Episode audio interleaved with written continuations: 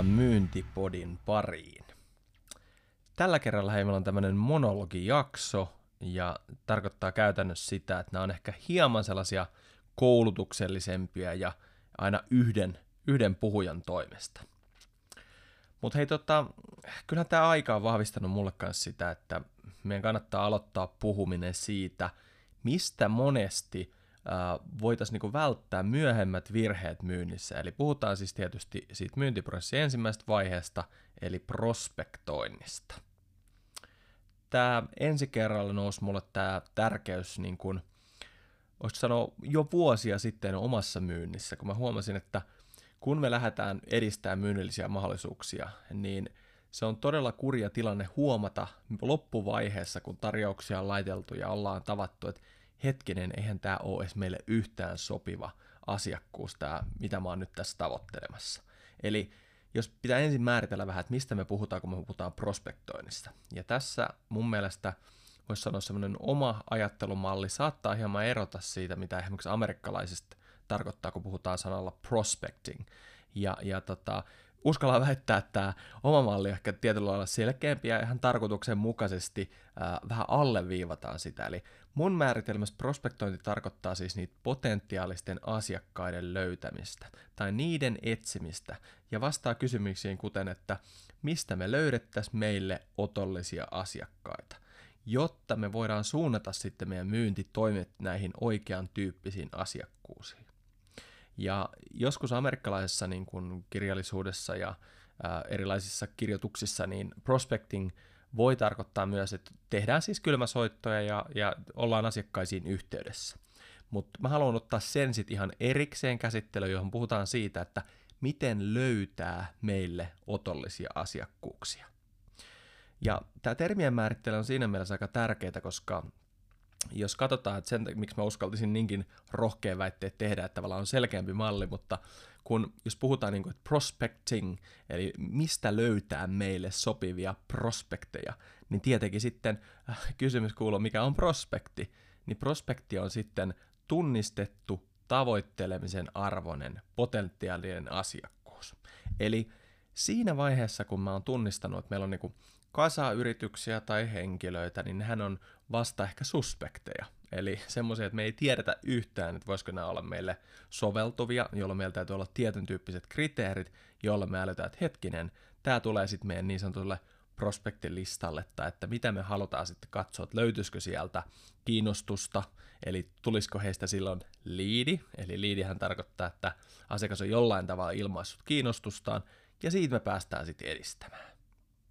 Mutta prospektoinnin ehkä se kulmakivihän on siinä, että ne omat myynti-effortit, se aika, kiireinen aika siellä arjessa, suunnataan oikein tyyppiseen kohderyhmään.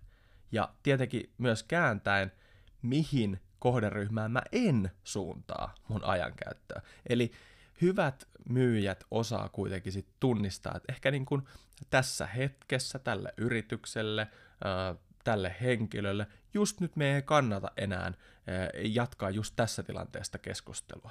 Eli kyllä mua vähän hämmästyttää välillä, että mullekin tulee paljon yhteydenottoja, niin mä mietin aina välillä, että jos mä olisin ilkeä ihminen, mähän suostuisin niihin myyntipalavereihin, koska jos sitä pohjatyötä ei ole tehty kunnolla, niin yhden henkilön kanssa niin kuin keskusteleminen jostain, tiedät sä, tietohallintoratkaisuista koko konsernille ei ole hirveän hedelmällistä.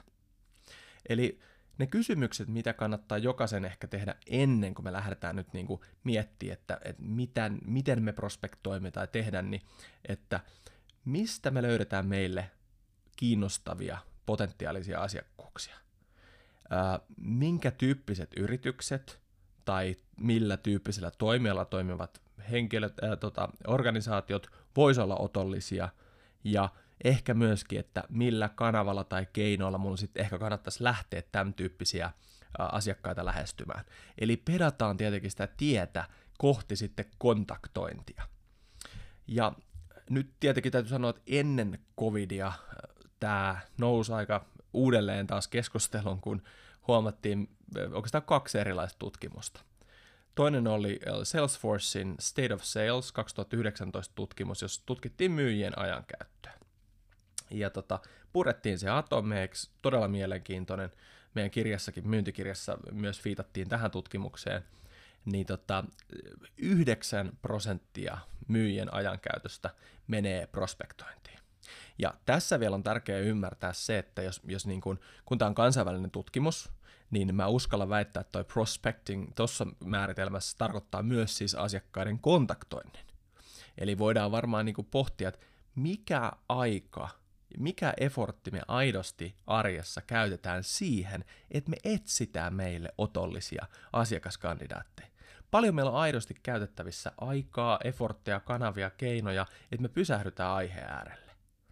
Eli ehkä semmoinen ensimmäinen asia, minkä takia mä halusin ihan niin kuin yhden lähetyksenkin tehdä tästä prospektoinnista on se, että mun maailmassa ne huippumyyjät ymmärtää, että jos sä otat aikaa sieltä oman viikon keskeltä, että sä etsit itsellesi tai teidän yritykselle potentiaalisia asiakkuuksia, ellei tätä tehdä jonkun kumppanin kanssa, niin sehän silloin petaa sitä pitkäkestoisempaa menestystä.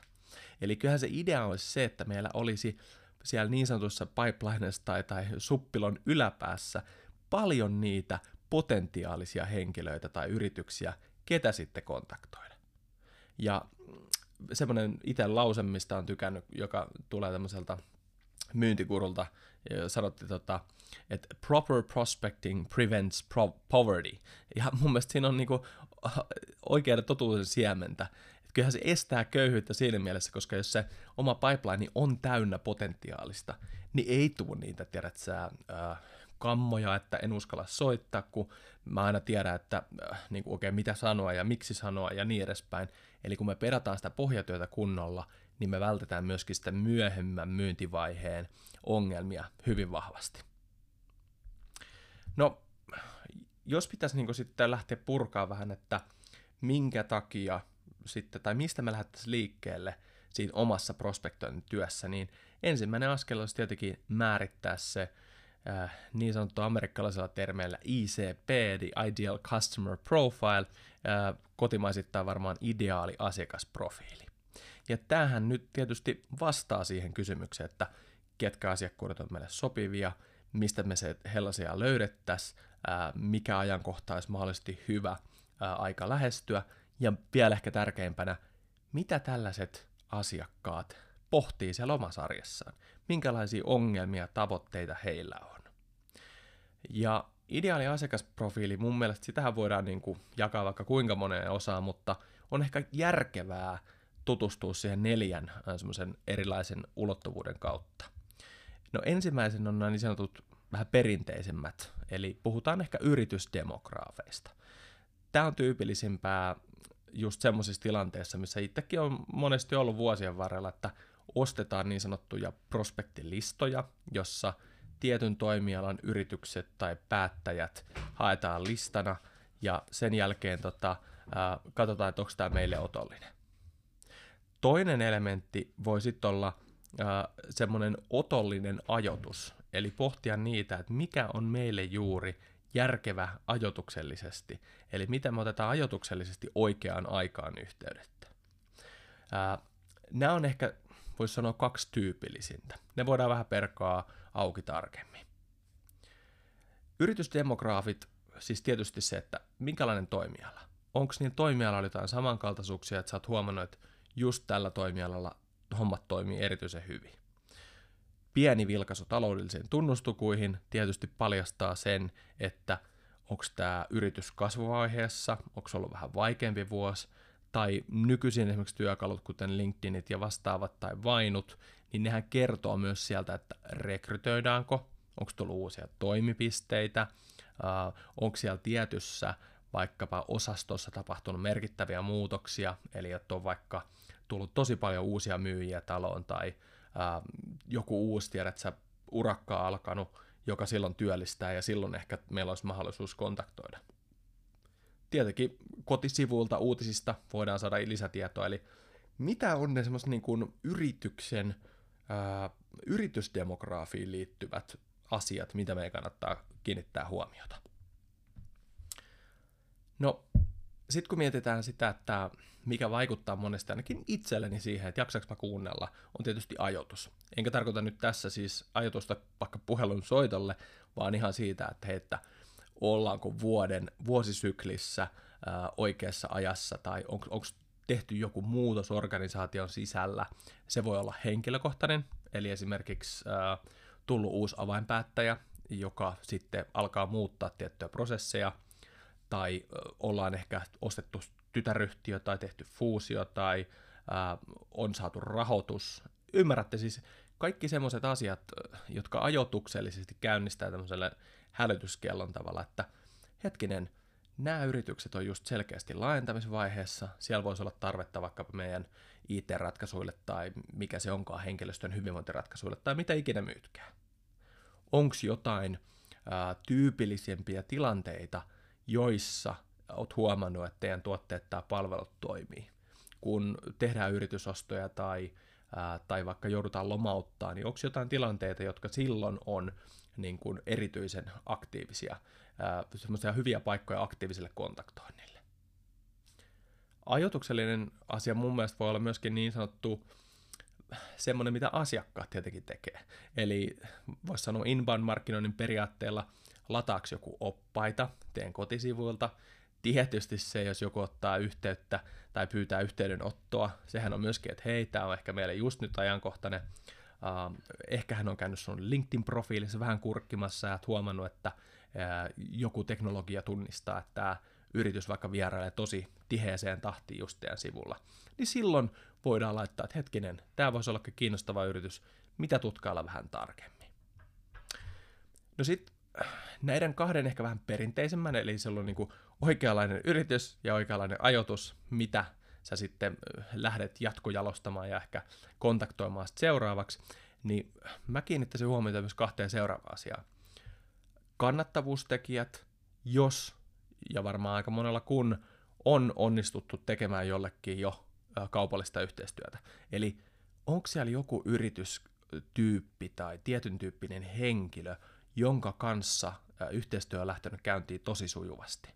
Ja se ei välttämättä menekään tuommoiseen perinteiseen lokeroon. Se voi mennä tietyn tyyppiset henkilöt jopa, onko jopa tietystä kanavasta alkaneet keskustelut. monesti mä itse esimerkiksi huomannut, että jostain syystä esimerkiksi LinkedInistä alkaneet keskustelut semmoisten tiettyjen henkilöiden kanssa, ne tuntuu, että ne etenee tosi paljon jouhevammin kuin sitten semmoiset tosi kylmät kontaktit, jotka sitten ää, niin kuin lähdetään vähän vasta perkaa ja kertomaan, että mistä oikein on yrity, yr, niin kuin yhteis, yhteisessä hommassa kyse. Eli tutustu ensin niihin kannattavuustekijöihin ja tietenkin myös se, että onko tietty yritys vaikka tosi paljon kannattavempi teille ollut kuin joku toinen. Mikä sen tekee? Onko siellä taustalla jotain sellaista, joka, ää, joka on saanut heidät niin kuin, ostaa enemmän tai, tai he on sit, niin kuin, pysyy sitoutuneempina ja niin edespäin. Tarjoukset menee ehkä tosi nopeasti läpi ynnä muuta. Mutta viimeisimpänä, mutta ei missään nimessä vähäisimpänä, vaan ää, mennään niin kuin, miten voisi sanoa, jos noin kolme aikaisempaa vaihetta on niin kuin enemmän semmoisiin yrityksiin liittyviä kuitenkin, että minkälaiset ajatukseen liittyvät tekijät voisi olla hyviä tai, tai sitten ehkä just, että ää, niin kuin, minkä tyyppinen koko luokka tai toimiala, tai sitten se, että ollaan katsottu, että tämän tyyppiset yritykset on ollut tosi kannattavia meille, niin neljäntenä sitten ostajapersoonat. Eli ää, tässä ei tarvitse mun mielestä mennä niin kuin yli, vaan mä käsittelisin ostajapersoon ihan kahdella tavalla. Siinäkin tietenkin ne toimenkuvaan liittyvät demograafit, eli ketkä päättäjät, ketä henkilöitä meidän kannattaa kontaktoida. Ja mun täytyy sanoa, että ihan jo itsessään tämä kysymys, kontaktointo tai lähestynkö minä oikean tyyppisiä henkilöitä, on yllättävän, voisi sanoa niin kuin silmiä avaava kokemus välillä. Koska modernissa maailmassa mä oon huomannut, että ne perinteiset tittelimallit ei välttämättä toimi. Ei se välttämättä mene niin, että myyntijohtaja ostaa myyntivalmennusta tai HR-johtaja ostaa HR-palveluita. Siellä voi ollakin kaiken näköistä titteliä ja, ja vaikuttaa taustalla, jotka sitten tota, tekee niitä lopullisia päätöksiä. Jolloin nyt kun me ruvetaan tunnistaa paitsi näitä demografisia tekijöitä, eli minkälaista rooliin liittyvät asiat, äh, onko se joku tietynlainen titteli tai, tai sitten tietyssä osastossa työskentelevä henkilö, mutta sitten myöskin minkälaisia henkilökohtaisia tai liiketoiminnallisia haasteita tiettyillä henkilöillä on. Ja tähän ei välttämättä ole rooliriippuvainen. Mitkä henkilöt kohtaavat vaikka tietyn tyyppisiä haasteita ää, tietyissä organisaatioissa? Ketä tämä ongelma koskettaa? Koskettaako tämä päällikkötason henkilöitä, tai kuka täällä yrityksessä ylipäätään on käsittelemässä näitä asioita. Ja mä muistan jo ihan niin kuin historian saatossa, mitä, 14 vuotta sitten, kun ensimmäisiä B2B-kylmäpuheluita tein, niin siellä oli tota, mun saattoi kysymys olla silloin ihan suorasukainen, että hei, kuka teillä saat, ää, tota, niin, ää, tekee päätöksiä näissä asioissa? Eli mä saatoin ihan niin kuin kysyä, että mi, mi, kuka teillä tekee päätöksiä tämän tyylisissä asioissa. No enää mä en todellakaan suosittele, että me aloitetaan ihan noin suorasukaisesti niitä, koska se kyllä kertoo sitten, että sit me ei olla sitä omaa niin sanottua prospektointityötä tehty, jos me kontaktointivaiheessa lähdetään niin kuin suorasukaisesti kyselemään vaan, että kuka täällä tekee päätöksiä. Eli kyllähän tämä on semmoinen niin kuin tietynlainen Googlen paikka. No, oli miten oli, niin nyt kun mä pystyn tunnistamaan, että hei, tämmöisillä asiakaskandidaateilla on tyypillisesti tällaisia haasteita, tämmöisiä ongelmia, johon meidän ratkaisu tai tuote tai palvelu voi olla erinomainen ratkaisu, niin nyt me päästään jo paljon pidemmälle. Kun tämmöinen oman, siis kun sulla on tiedossa, että minulle tämänlainen ideaali asiakas on olemassa, sehän ei tarkoita, että sä kontaktoit tai ää, rupeat sitten niin lähestymään ää, just vaan näitä asiakkuuksia, mutta jos et sä pysty itsellesi määrittelemään, että mitkä asiakkuudet on semmoisia, jotka on hedelmällisiä, johon sun kannattaa laittaa efforttia, niin se tarkoittaa tietysti, että sä teet ihan valtavasti sitä hukkatyötä. Ja se prospektoinnin koko tehtävä on nimenomaan eliminoida sitä hukkatyötä. Se, ettei tuu sellaisia tilanteita, että sä huhuilet sun niin kuin, asiakaskandidaattien perään, tai sitten sä heittelet sinne vaan niin kuin automaattitarjouksia, ja siis puolet työviikosta menee niin kuin jahtailuun. Jos sä oot ensisijaisesti lähtenyt siitä, että hei, kenellä on ongelma, ää, minkälaisilla henkilöillä, minkälaisilla yrityksillä, jonka mä pystyn olemaan ratkomassa, niin sehän on ihan eri tason keskustelu, kun me päästään vähän niin kuin suoraan asiaan. Ja tämän takia sitten mun mielestä niin kuin ensimmäinen käytännön juttu, kun ollaan määritetty sitä omaa ideaaliasiakkuutta. Että se, että jos sä pystyt sanoa mulle, että hei, kun sulla on tuotetta palvelu, ketkä on tälle otollisia asiakkuuksia?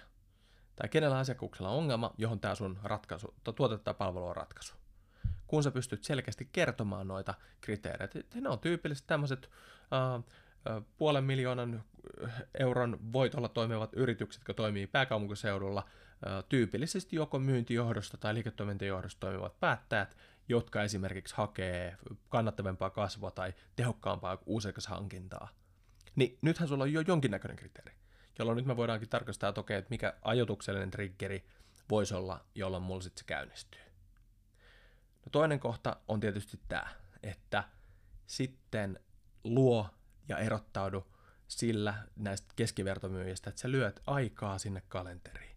Prospektointi on niin kuin mun mielestä malliesimerkki siitä, että jos mä kysyisin sulta, että onko sun mielestä tärkeää, että sä käytät riittävästi efforttia löytääksesi otollisia asiakkuuksia, niin että tavallaan kun herätettä saamulla ja sulta tulee yhtäkkiä vaikka neljä tuntia tyhjää, niin sulla olisi mahdollisuus lähestyä otollisia asiakkuuksia.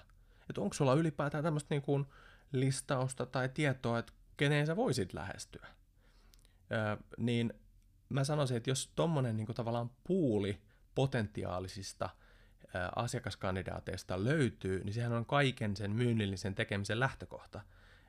Ja sitten se tietenkin tarkoittaa, että sillehän täytyy raivata aikaa, koska sillä ei ole koskaan niin sanotusti kiire, jolloin se on kyllä tärkeää, mutta sulle ei ole kiire, ja sehän me tiedetään, että jos asia on tärkeä sille ei ole kiire, niin se jää vähän sitten hoitamatta, ja johtaa just tohon, että jos mietitään, että 9 prosenttia koko työajasta myyjällä menisi sitten niin kuin prospektointiin. Eli nyt kun mietitään sitä, että meidän tavoitteena on tehdä kannattavaa, ää, tota, kannattavaa kasvua, päästä yhteistöihin tänä vuonna, niin se ensimmäinen steppi on tietenkin, että mistä me löydetään ne otolliset asiakkuudet. Jolloin, jos pitäisi tehdä tämmöinen tietynlainen tarkistuslista tähän lähetyksen loppuun, niin ensimmäinen juttu on tietenkin laita ylös jonnekin. Onko se sitten lista? Tietenkin varmaan parhaimmillaan CRM-järjestelmä, jonne sitten kirjataan niin kaiken näköisiä kiinnostuneita, jotka tulee vaikka sisäänpäin, mutta sitten sinne voidaan luoda sitten totta kai proaktiivisesti, että nämä yritykset tai henkilöt voisivat olla semmoisia kiinnostavia henkilöitä kontaktoitavissa. Mutta varmistetaan, että sen listalla ei ole yhtiöitä, jota mä en tiedä, että mitä ne tekee tai kuka tämä on. Koska näähän on niitä vaivaannuttavimpia puheluita. Mä saan tosi paljon tällaisia puheluita, että terve, että meillä olisi tämmöinen ja tämmöinen juttu, että olisiko sulla aikaa tota, pitää puolen tunnin demo tästä aiheesta. Sitten niin kuin, äh, niin kuin jutellaan ihan hetken aikaa siinä, ja mä kysyn, niin että siis mistä yritystä mutta tällä hetkellä puhut? Ja mä en kysy tätä kiusatakseni, vaan mä kysyn sen takia, koska itsekin edustan siis paitsi omaa yritystä, mutta myös muita yrityksiä. Niin mä en välttämättä tiedä, että kenelle yritykselle tämä henkilö on niin myymässä. Niin hän on sillä, öö, mikä se on, mikä sun firman nimi on? Tarkoitatko se social companya vai, vai Havu Gamingia? Ja sitten se on se ensimmäinen vaikka, että mutta selvä homma, niin tota, hän ei ole siis selkeästi tarkistanut edes, että mitä tämä yritys tekee, eli varmistetaan nyt, että se on meille yhtään soveltuva. Sitten kun mulla on tiedossa, että hei tämmöinen yritys voisi olla hyvä, ja mä lähestyn tätä yritystä, tätä, tätä henkilöä, koska mulla on heille jonkinnäköinen sanoma, niin nyt tietenkin mä ehkä asiakkaana pohdin sitä, että okei, että, että niin kun, kun mä sitten vastaanottaisin tämmöisen myyntilähestymisen, niin munhan kannattaa prospektointivaiheessa varmistaa, että mulla on jotain tiedossa, että mitä me ollaan tehty vastaavalla toimialalla tai vastaaville yrityksille, joka helpottaa sitä, että hei, mä saan sen relevanssin ja niin edelleen. Sitten tietenkin se, että meillä on niinku tunnistettu se, että me ollaan aikaisemminkin toimittu tällä toimialalla, niin mä sanoisin, että ihan semmoinen 15 sekunnin googlailu kautta somekanavien tsekkailu on varsin hyödyllistä käy kurkkaamassa sinne LinkedIniin vaikkapa, että onko siellä tapahtunut jotain merkittäviä muutoksia, mitä yrityksestä tällä hetkellä puhutaan, tai tietysti mitä tämä henkilö esimerkiksi puhuu.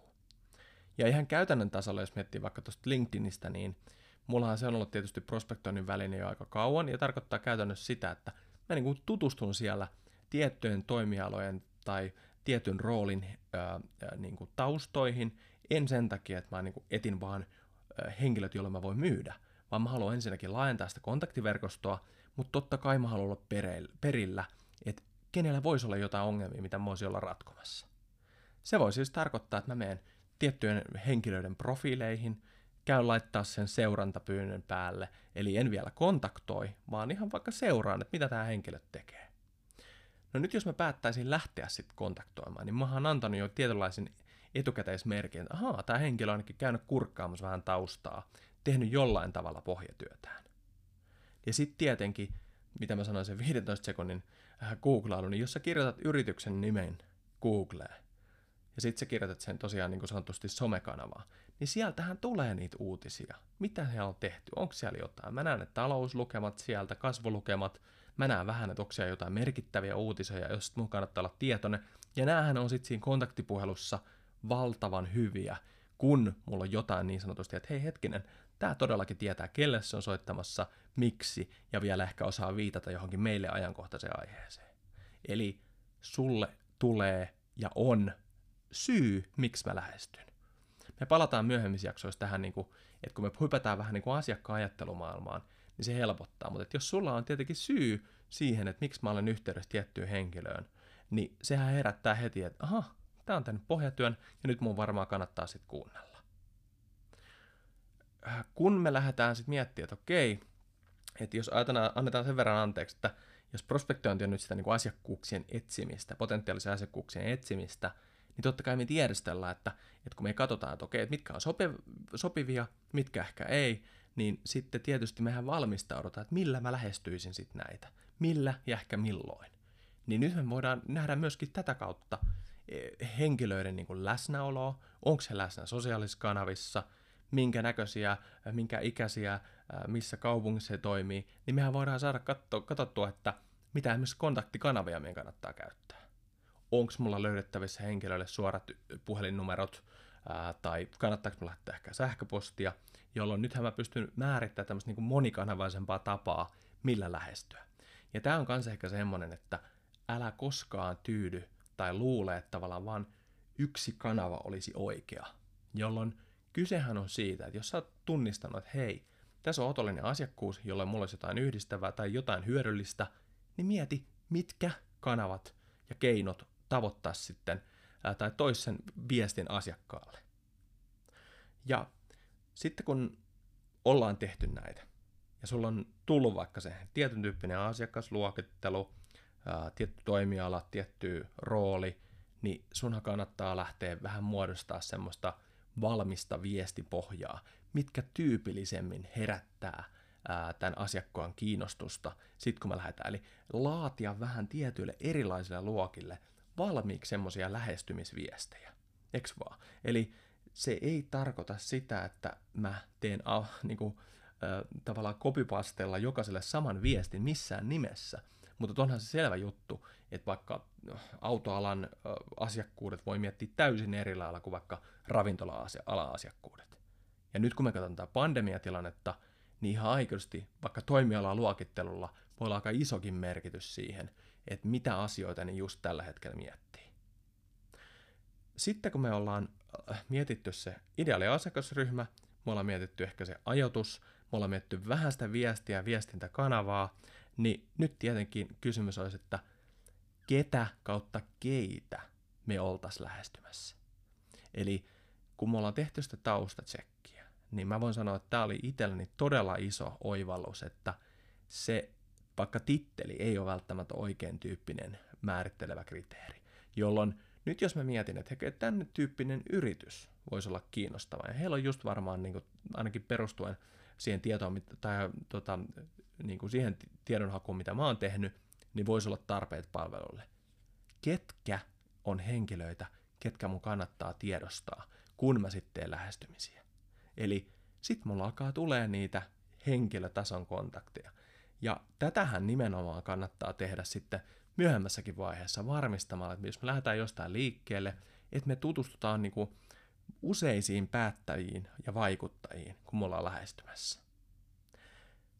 Mutta jos mietitään nyt niin kuin, summataan lähetyksen anti tässä mielessä, niin me käytetään aivan liian vähän aikaa prospektointiin. Siis se on niin kuin se, me, se pohjatyö, niin raivataan me nyt aikaa sille, voisi sanoa niille otollisten asiakkuuksien löytämiselle ja sille pohjatyön tekemiselle, koska kaikki se seuraava tekeminen sitten siellä myynnissä, kun me lähdetään kontaktoon, kun me lähdetään kohtaamaan, niin me voidaan luoda se ensivaikutelma kuitenkin vain kerran, ja kun me ollaan tehty sitä pohjatyötä, niin se koko muu työ helpottuu.